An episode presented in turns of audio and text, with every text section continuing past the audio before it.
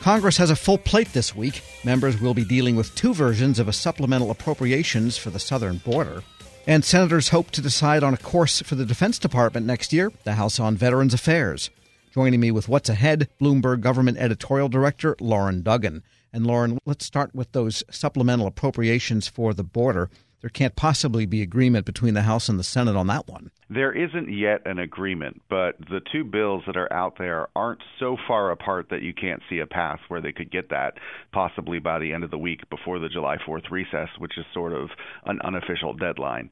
This all emerges from the you know what's being described as a crisis on our southern border with the migrants coming across needing to be housed in facilities that as we've seen from numerous press accounts are substandard or in some cases people think they're you know disgusting or really abhorrent conditions that some people are living in.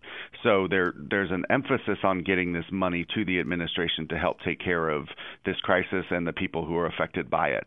Um, what we're looking at is two bills one that has come out just from the appropriations leadership in the house pretty much a Democratic plan at this point, and then a committee approved bill in the Senate, which has the stamp of 30 of the 31 members of the Senate Appropriations Committee. Both of them have about 4.5, 4.6 billion dollars, which is a little bit more than the administration requested at the beginning of May. But significantly, both bills would place some restrictions on how the administration is carrying out its border and detention policies. So they're trying to thread this needle here of providing the money that the administration wants and needs, and also making sure that some of Congress's priorities and thoughts on how to execute this policy should be carried out in the coming months. So, this money would be mainly for facilities and detention more so than for agents and stopping migrants or I mean what is the what is the nature of what they're trying to accomplish? Sure. I mean, significantly, it should be noted this is not about the border wall at all. This is about Got people it. who are already here. And the bulk of the funding would actually go to the Health and Human Services Department, which is running a number of these facilities, especially for children. About 2.8, 2.9 billion dollars of this pool of money, so more than half, would go to HHS. The remainder would go to the Homeland Security Department in both bills, with a little bit more in the House bill than the Senate bill. And then there's also some Justice Department funding funding because the Justice Department is helping to process these people as they come across.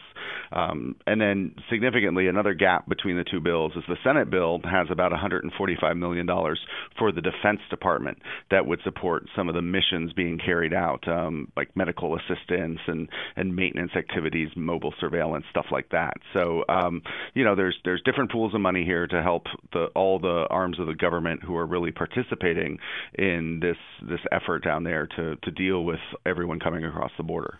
So I guess you could call it progress in some manner that the House and the Senate and members of both parties agree that there is something going on at the border that needs immediate attention through an emergency appropriation. It's almost like overseas contingency operations, only it's not overseas. Right. It's right here on our southern border. It is an emergency. It doesn't count towards the spending caps, which, of course, you and I have talked about many times.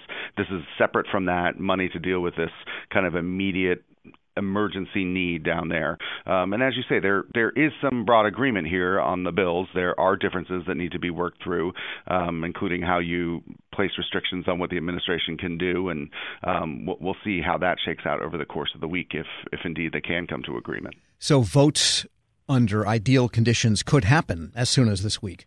Right. The vote could be as early as tomorrow in the House, and then we'll see about the timing of the Senate bill. Now, maybe the Senate won't schedule a vote until they have a deal between the two chambers, although there could be emphasis on holding a vote soon to show progress is being made. But the Senate also has a pretty full plate this week, and as we know, the Senate tends to spend a lot of time on one big thing and then do a lot of the easier things as quickly as possible. So, um, if this could shift into that easier, quick camp, that would make Mitch McConnell's job a little easier to put this bill on the floor and get it off as quickly as possible. But if there is going to be an extended debate, he's going to have to figure out how to best use his time to do that.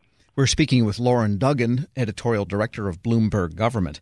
And let's talk about the Senate and the defense authorization and the defense appropriations. A lot happening there this week also? Yes, on the authorization side, this is a bill that came out of the Armed Services Committee back in May. Um, there was talk about getting to it last week, but they never quite got around to it with everything else that they were trying to tackle last week in the Senate. But this would be a $750 billion authorization for fiscal 2020, which starts on October 1st. And this sets the policy parameters for the Defense Department, the Energy Department, and some other programs. Doesn't actually let any money out to the Pentagon or to the agencies.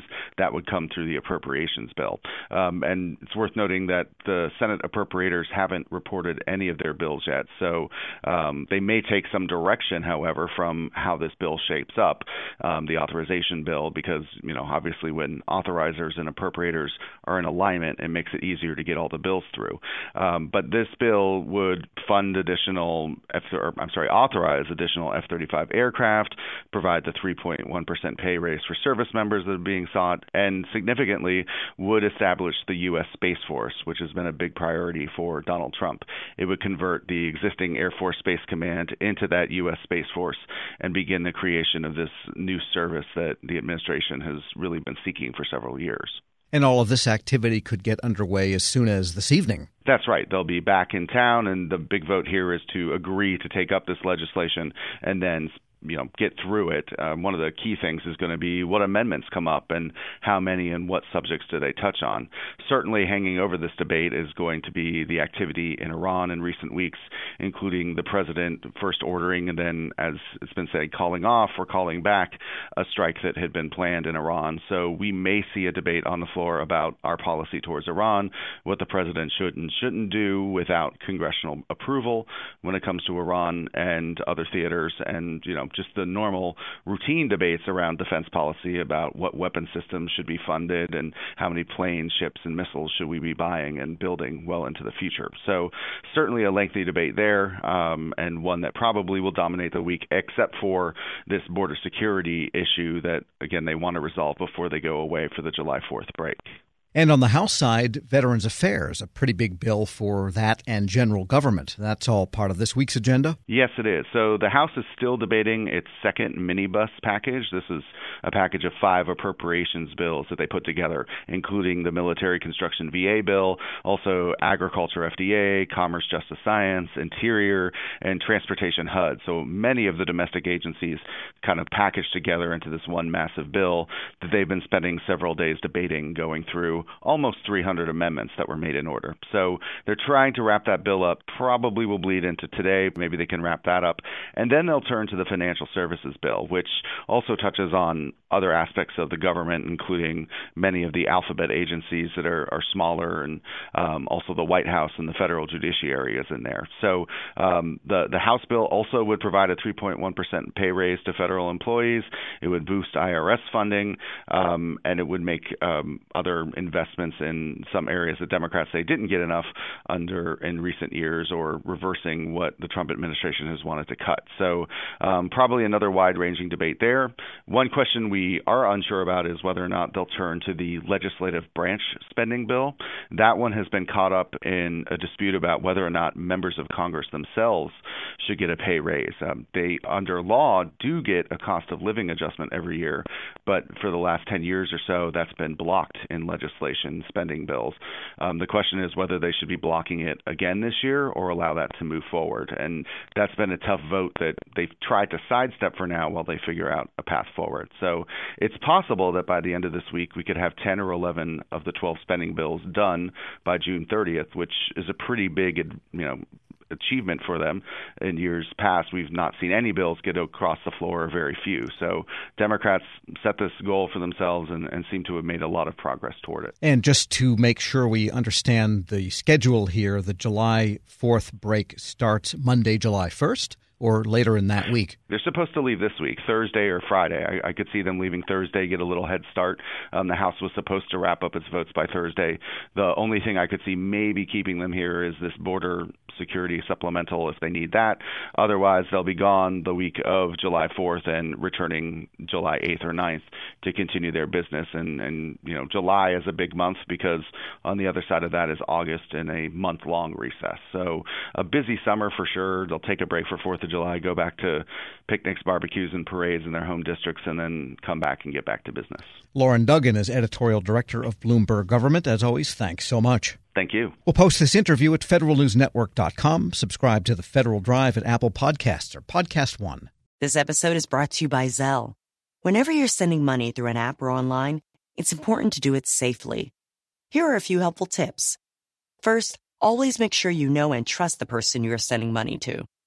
Second, confirm you have entered their contact details correctly. And finally, if you don't trust the person or your recipient is rushing you to send money right away, think twice before sending money through an app or online.